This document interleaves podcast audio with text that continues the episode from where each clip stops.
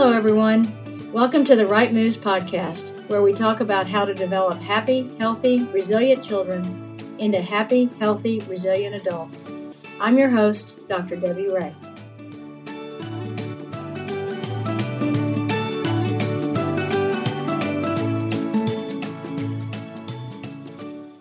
Hi, everyone. Welcome to another exciting episode of the Right Moves podcast.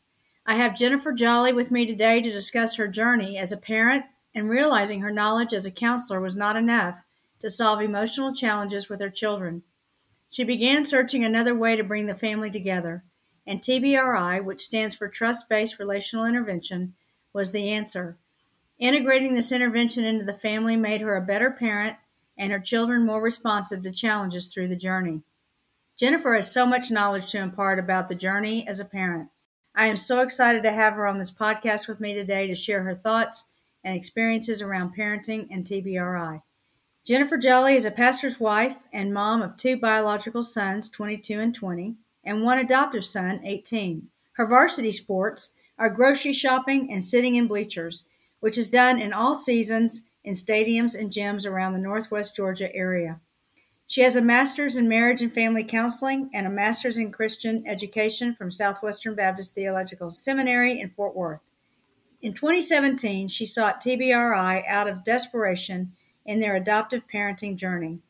She became a Making Sense of Your Worth and Parenting for Positive Self Worth facilitator in October of 2022.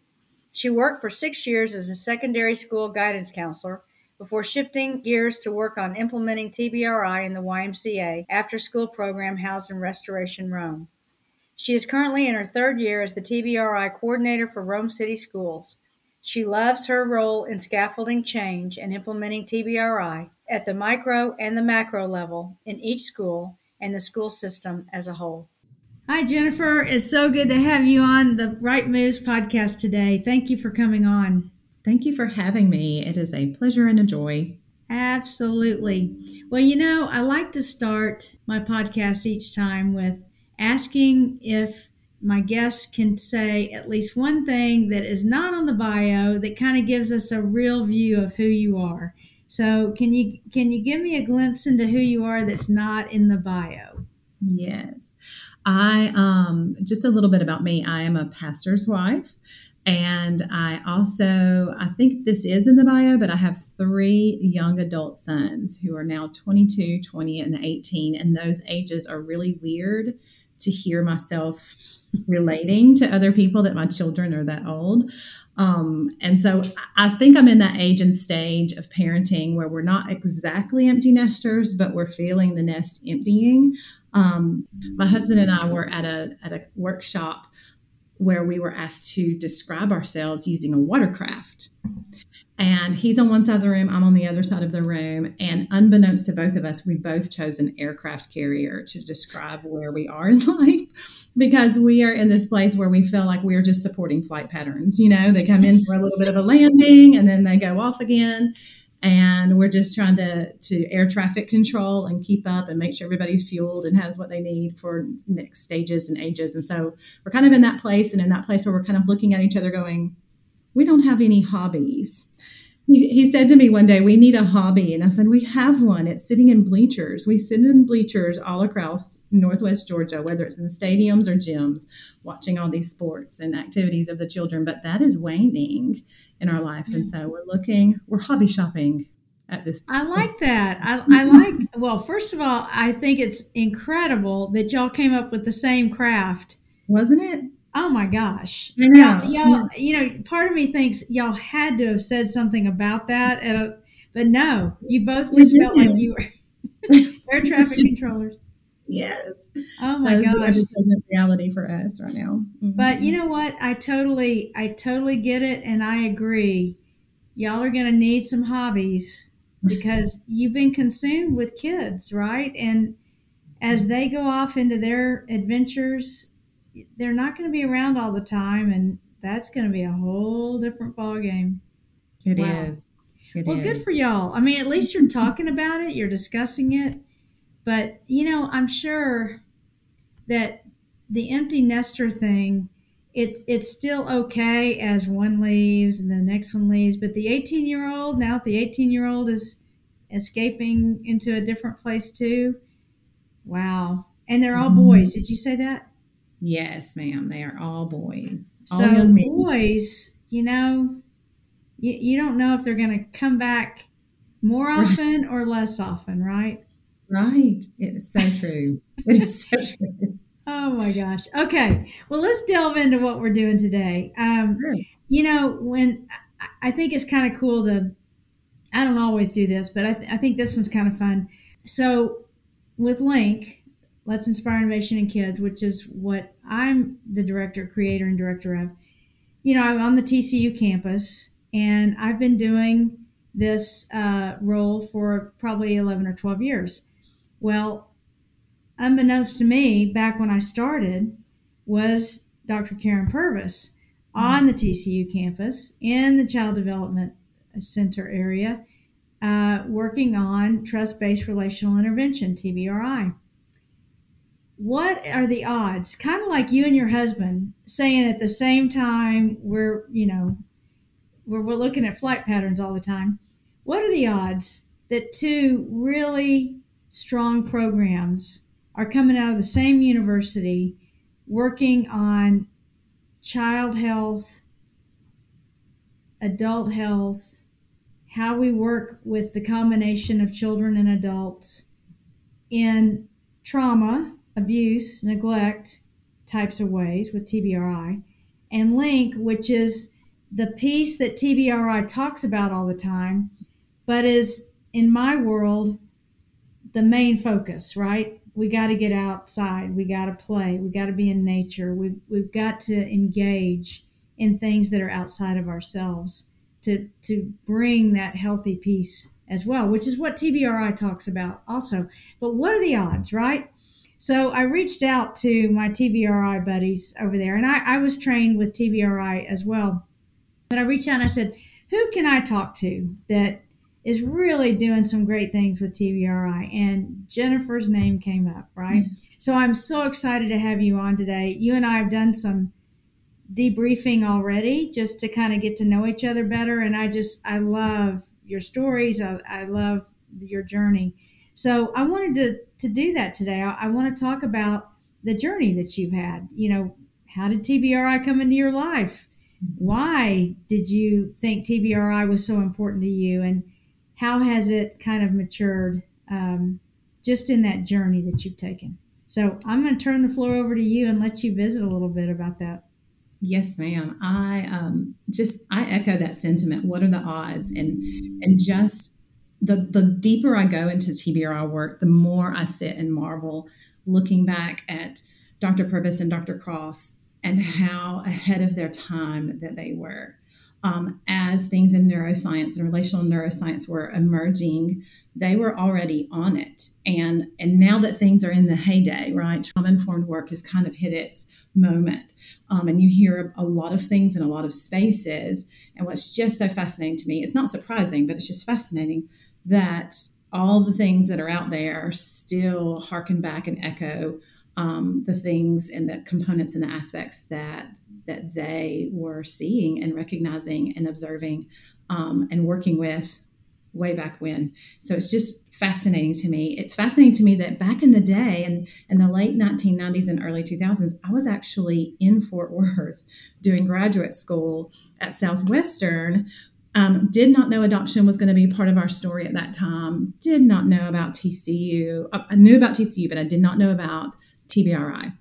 And man, I look back and wish that I had known about it and would have been able to draw from that deep well even then.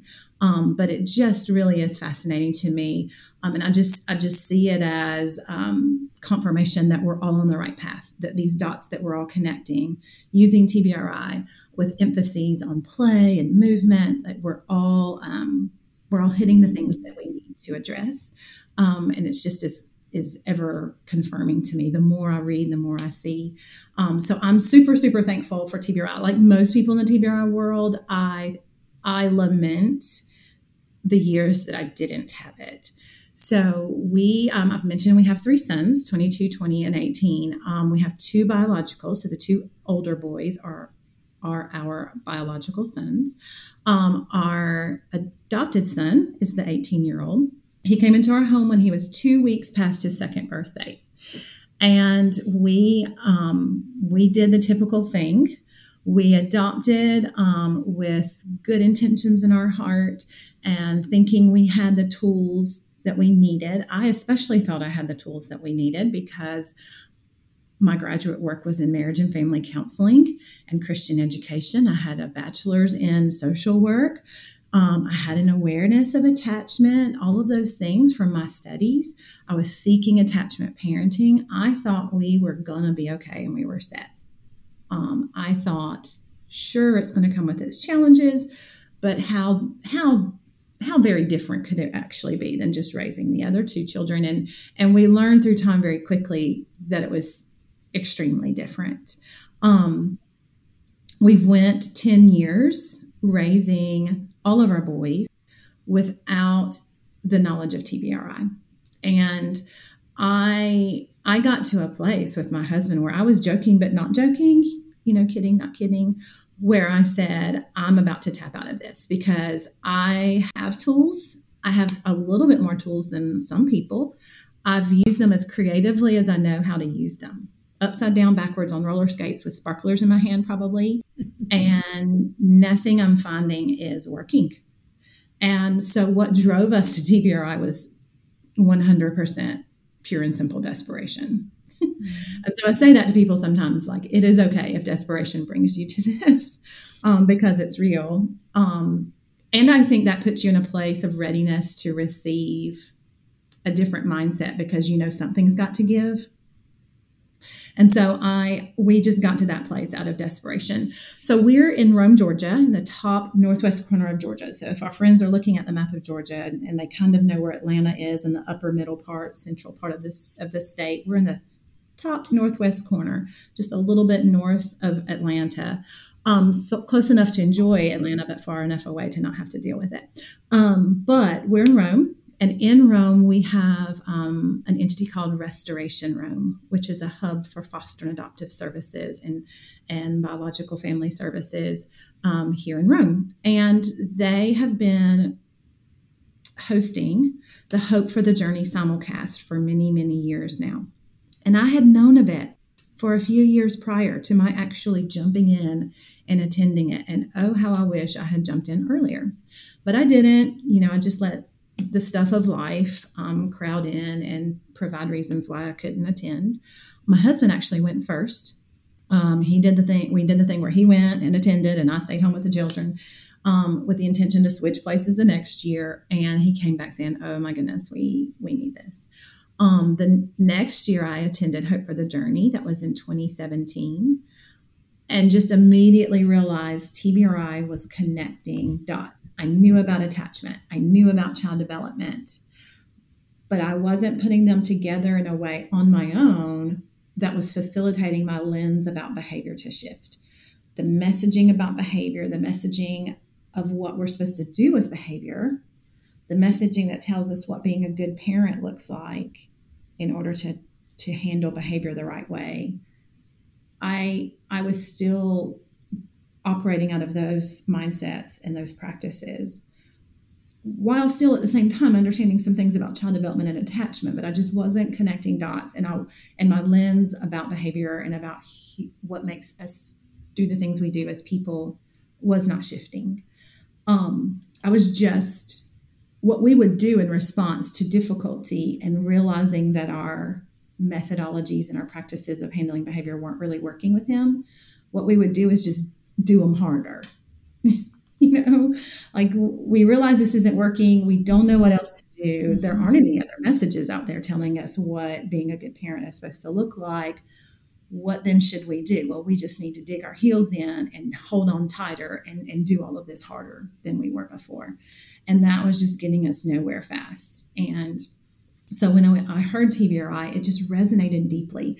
And I saw very quickly how it was connecting all the dots for us to create this really wider and deeper fabric of understanding of my own children and of my own self and of the dynamics that were playing out in our home in regard to behavior and correction and um, and connection. Mm-hmm. I was, I think we do what we typically do, which, which was assuming that I had connections because we spend time. And that sometimes can be true, but sometimes that's not true. We can spend yeah. a lot of time, but if we're not being purposeful and intentional, maybe those connections really aren't there. Um, and and so it, it really just clicked for us. And this was in 2017. Started with Hope for the Journey. That was my first exposure.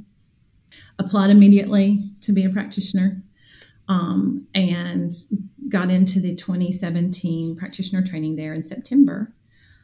Um, and so our children at this time were 12, 14, and 16. So we were on the cusp of tweenageness and teenageness, and our patterns in our family had been set for a good decade with our adopted child, but then even longer with our biological children.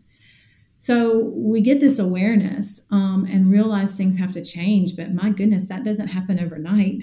Mm-hmm. And it doesn't happen just because I have some new realizations and understanding about some things. Like we had to dig into the to the hard work that is still ongoing. It's still ongoing. we still have moments, good, bad, and, and otherwise, that we are trying to flesh out how do we parent and lead these now young men with TBRI with that mindset. So some days we hit it, hit the nail on the head, as we say down here in the South, and then other days we look back and go, mm, I think I, I think I messed that up a little bit. Um, so we're still working it out, but we had to patterns were set, so we had to kind of undo. And I just joined so many of other families that really wish that we had had this sooner, that we could have mm-hmm. created the patterns in our home based around everything that TBRI brings to the table for us. Um, but we started, and as we all, all say in this work, it's never too late to start, and it's never too late to make those changes. So we did. Um, it felt slow going and sluggish because at the same time, all the teenage things of raising children are boiling up around us. Um, so we're having to slug through those things while we're trying to to change our mindset and change our approaches. Um, but we've been doing that. Still an ongoing process. At the same time, we were, I was in a place where my professional realm was shifting and changing as well. I had been a guidance counselor in a private school for about six years. This was um, when I became a practitioner, it was my last year of being a guidance counselor. Um, I remember going to that school and saying, I, I have this thing that can be helpful and they just weren't ready to receive it yet. Um, and with other life situations, just prompted me to have a shift in my employment. And so I didn't work at the school anymore in that capacity, but jumped in with our local YMCA. And they had a program, they had an after school program at Restoration Rome, um, which is located in an in it was an empty school building the schools kind of shifted and merged schools as they do. Um, this building was sitting empty for a while. It was offered up to the community who could do a good thing with this, and Restoration Rome emerged. So, Restoration Rome is located in a neighborhood right next to a housing um, authority community and right across the street from probably one of our most prolific and profitable drug trafficking areas in our town. Um, one of several um, were right there in the neighborhood. And the YMCA, in the very early stages of Restoration Rome, was approached to create an after school program and a summer enrichment program, which also provided meals for students in the summer when school was not in session and they could not access school meals. And so I came on with the YMCA and did that for about three years um, with them to grow that program. And one of the intent and purposes they had for the program was to try to figure out how do we implement TBRI in this program. They too had gotten to a place of desperation in that after school program. They were in a place where they were calling the police to manage the kids in the program frequently. And um, they realized something, we've got to do something different. Um, they had been introduced to TBRI and realized this is the way they needed to go. Um, but they were questioning and wondering how do we do that. And so I came on with them to help do that. And so that little program became my laboratory of sort. That's how I used to refer to it.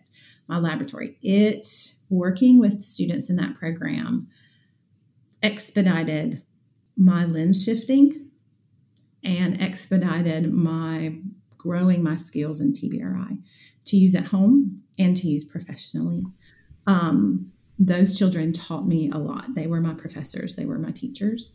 Um, and then the, the Y program, I have to credit my supervisors then because they really gave me felt freedom and space to experiment with TBRI and how do we implement this. So my time in that program taught me a lot about implementing TBRI, not just in the home, which is smaller and at times it doesn't feel like it's easy to flex, but you can kind of flex things. You have power to be able to kind of work and change some things.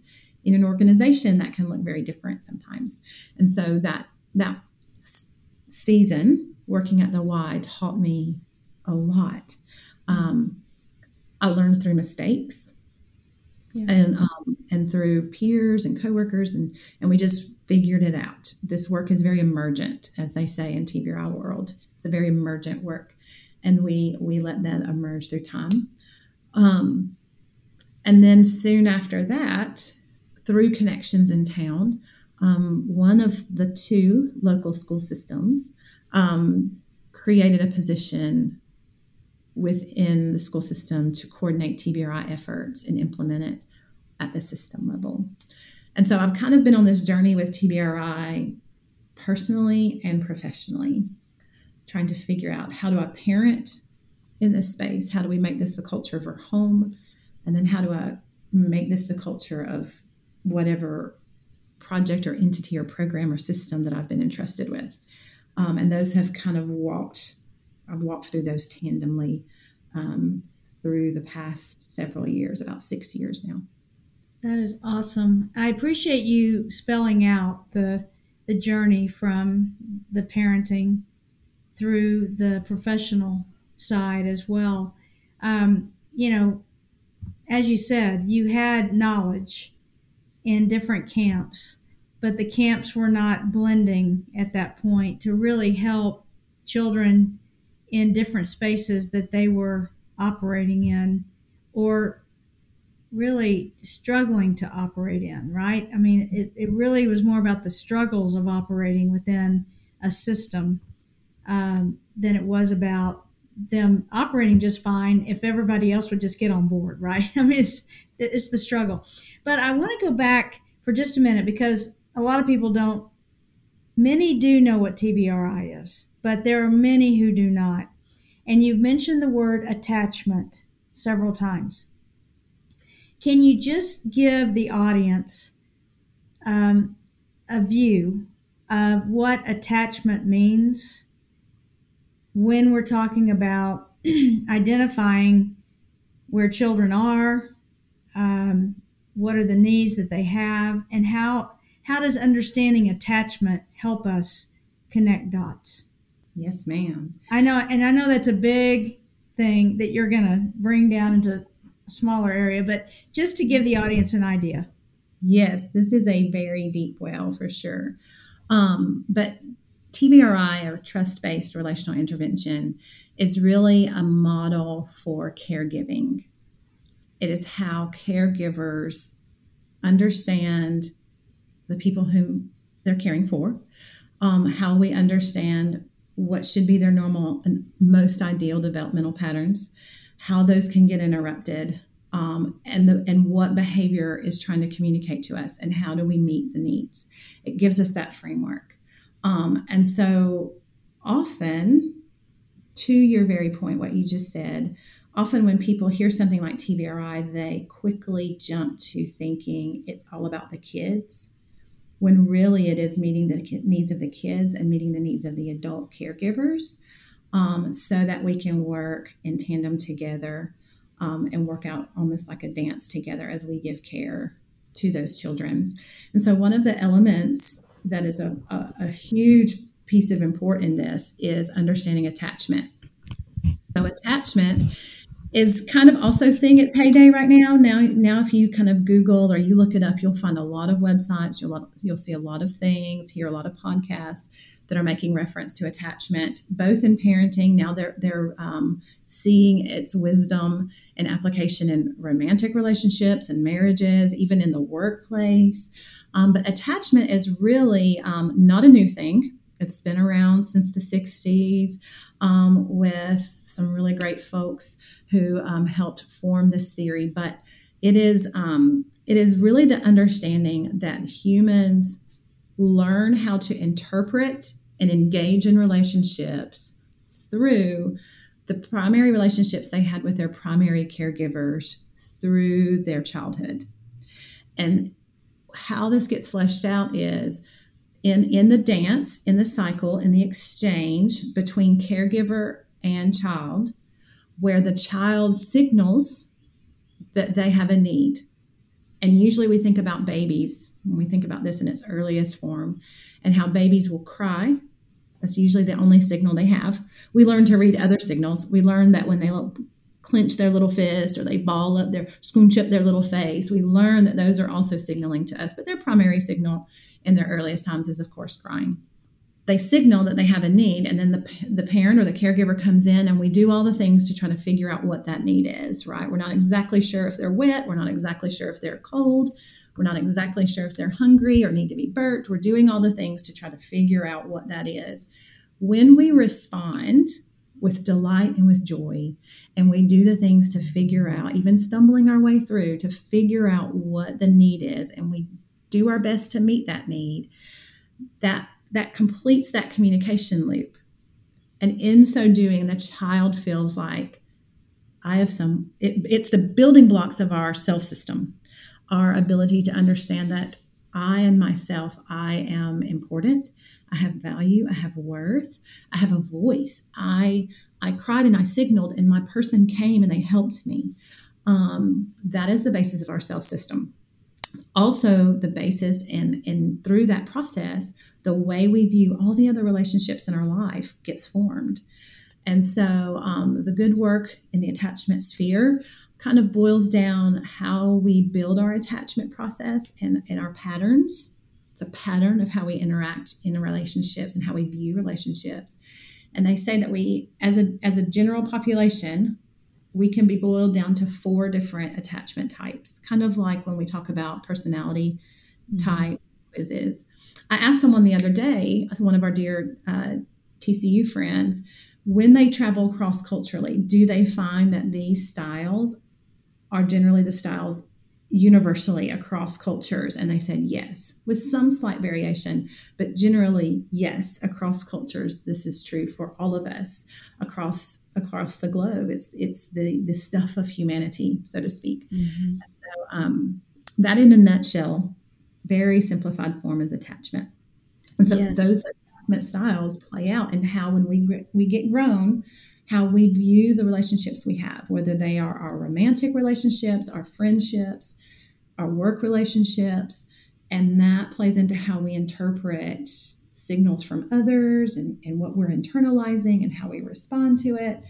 All of that plays into how we're giving care to the children, whether they're our personal children or students, how we're giving care um, in our caregiving role. And so attachment has just as much bearing on us as the caregiver as it does for the students that we are entrusted with and the children yeah. that we're entrusted I so appreciate you giving that's a great a great um, explanation of what attachment is. Um, you know, going back to your 10 year old at the time, I think he was 10 at the time. Yes. Close mm-hmm. to that. Yeah. Mm-hmm. And 10 to were, 12. Yeah. 12. And you were really trying to I mean, wits end at this point. But, you know, when you think about what TBRI does, and what I really like is that uh, it starts with you to understand your attachment coming through life and really trying to hone in on where are you in your walk before you can help someone else in their walk, right? Yes. And I think that's so important uh, and it's something we don't usually do as parents. You know, we're the parent, we've been raised a certain way. We turned out okay, right? So we should parent similarly to what they did, or nope, not going to do it that way. And you just go this extreme opposite direction, but you don't really understand is that going to work? Is it not going to work? There's no manual out there that says, here's parenting, this is how you do it, right? And with every kid, every child, it's going to be different anyway in how you approach who they are and what, what they're about. But with your child, can you give an example of something that was a real challenge? And as a result of bringing these two worlds together, of you know having your understanding of child development and having your understanding of um, the the counseling that you or the psychology that you had, had been through yourself bringing those worlds together what's an example of something that you knew you had to do different with your adopted child mm-hmm. that you had not been doing as a parent previously yes if you don't mind sharing absolutely um, i think one of the things that folk might hear when they enter the foster adoptive space is that some of the biggest behavioral patterns that they might encounter are lying, stealing, hoarding. You hear that often. And we didn't really have the hoarding experience, but the stealing, what we would have, what we would see typically as stealing and lying were definite patterns that, man, were baffling us because we didn't understand about regulation at the time. That is something that we started to learn through TBRI. We didn't understand our role as co regulators. Um, we didn't understand that our remaining regulated is what's going to help c- communicate safety and it's going to help us unpack situations better. While I knew parts of his story, I don't know all of his story from zero to two. Um, and there were things that I should have seen in his early moments with us. Had I known what I know now, I would have known to project that that this might be a pattern that we have to contend with. So we were dealing with what people would typically refer to as stealing.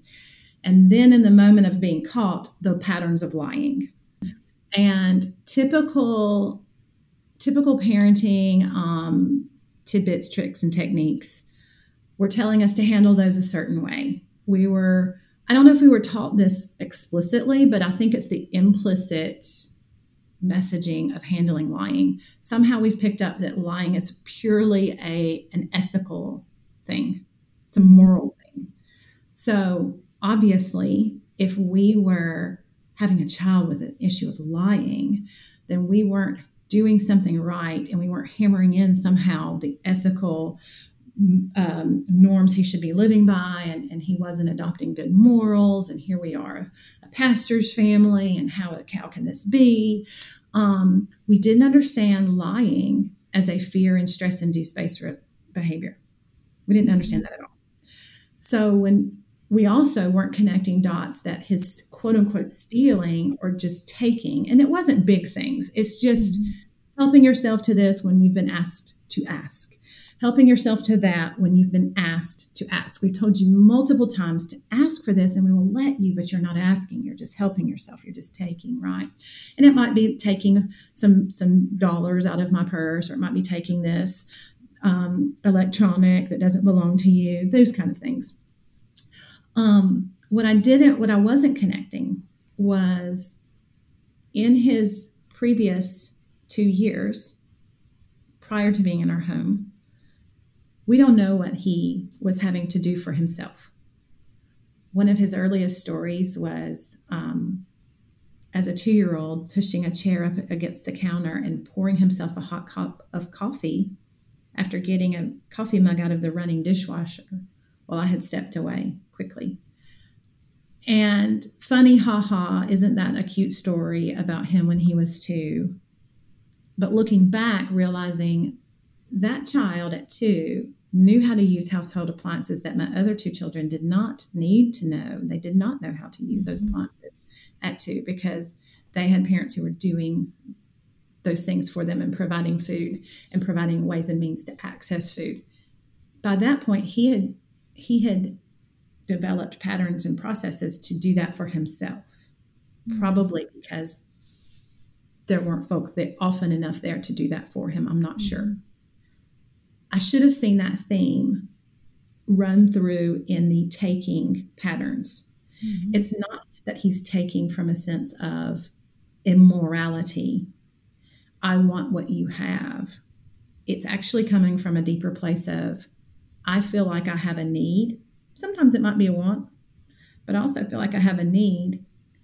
Somewhere in my core, I can't rest on the fact that there's anybody out there who's going to do that for me. So I must do it for myself, with or without permission, with or without going through the proper channels and means. I didn't see that quick enough. TBRI gives me the framework to see that. We saw it then, afterward, but not early enough.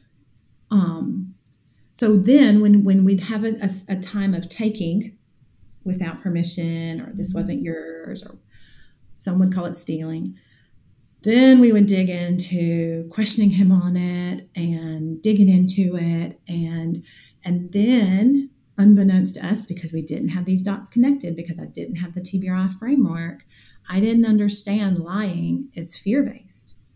Mm-hmm. I thought it was immoral and um, right. and that kind of thing. And so we would handle lying. Maybe some parents do this too. I don't know, but we would dig into the lie, and we'd put all kind of proof in front of him. How can you keep telling us you didn't when I've got the proof right here? You're see, I need you to read it, look at it. Like here's the proof laid out before you. How are you continually holding to this lie? Like we would go for hours mm-hmm. because our approach was just so wrong and it was missing some crucial elements. When we started to realize through TBRI about fear based behaviors, about stress based behaviors, and we saw lying for that, he was lying because he was afraid and he was afraid of us. Mm-hmm. When we approach that differently, man, the truth poured out of him far quicker. It took far less. When we realize we are inducing fear, our approach, our response, my lack of regulation in this moment, because I'm afraid, I'm afraid he's going to turn into a liar, right? Right. With the previous messaging of, of parenting and how to approach these things we we were using that and we didn't know what else to do so we just dug in harder stronger more vehemently in the face of the lie or the face of the taking and man all that was doing was getting him dysregulated because we're dysregulated and it was pushing him into fear responses and then he would dig into his fear response which was to lie and hold on to that lie no matter the proof Mm-hmm. When we did it differently and approached it differently, and we stayed regulated and we tried to kind of create that sense of felt safety, then the truth came pouring out, and you realize it really wasn't a lack of morals or ethic. Um, and then we can unpack what is what is internally deep in your core that is making you seek to do for yourself and not rest in the fact that you have us yeah. to do for and with you.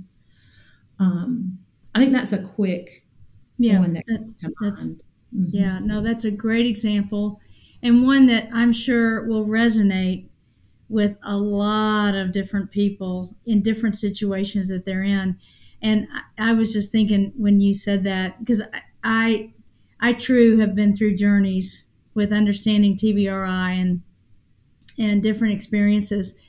And I had a, a student one time who um, faked his observations out in a school by just signing off, you know, and saying he did it. He wrote the journals. I mean, he he had all the right stuff on paper, but at the end, I mean, it was I think 4 or 5 days before graduation, he had already completed the class and I had I had already reached out to his teacher to say, you know, hey, did everything go according to plan and all that? And he said, I didn't see him this semester. And so my reaction was to, you know, he's a he's a college student. He should be more responsible. He I warned everybody before class started, don't lie about this. Don't try to protect it. Own up to it. We'll make things work for you. But he had gone this route and so when I pulled him in, I had the chair of the department in there too. And I said, I actually started with, you know, I wanted to learn a little bit more about your experience this semester, and I really went from a positive attitude. And he he went with still talking the same game, you know, still giving the same stories. He was not gonna fold any which direction. And then I had to say, well, I know differently. You never were at the school. You didn't sign in. You didn't. Well, they didn't have the computer didn't work. I mean, he he had story, and you know what I'm talking about. He had stories for everything. And I said, this, you know, why would I believe you over the teacher at the school? I, I just need to understand how can your story own up when the, the teacher, the principal of the school, the children don't remember you? how how can I I want to believe you, but how can I believe you? You know. And so this is the direction I didn't have TBRI at the time. I was just going off of trying to help him come to the truth. And I, I thought back on that one after the fact because you know he was gone. I I actually suspended him from TCU as I was also the associate dean. Um, and you know, I just said you can't, you you won't own up. Even at the end, all you have to do is own up. We will fix this. Wouldn't couldn't do it. And I'm I'm not sure where he is today, but you know, I think back and where I am now, understanding TBRI. Oh, if it could have just been differently, right? Yes. But those are lessons we learn, and those are things that we realize as a part of it. Um, but I really appreciate your story today and your journey and what that brings. Um, I'd love to have you back on to talk about some other things related to TBRI and, and even more so in a school setting. If you're willing to do that, um, I think that would be awesome. Yes, I would love that. Awesome. Sure. Well, Jennifer, thanks for being on today. I really appreciate it. Um, you've given great insight into what TBRI is about and the journey that you've been on as a parent and as a professional. Um, I look forward to our next conversation. Thank you. I do as well. You're welcome. All right. Thank you. And as always, take care, have a great week, and play often. This podcast was brought to you by the LiiNK Center for Healthy Play at Texas Christian University. To learn more about the LiiNK Center and the resources mentioned in today's episode, visit our website at www.liinkproject.tcu.edu.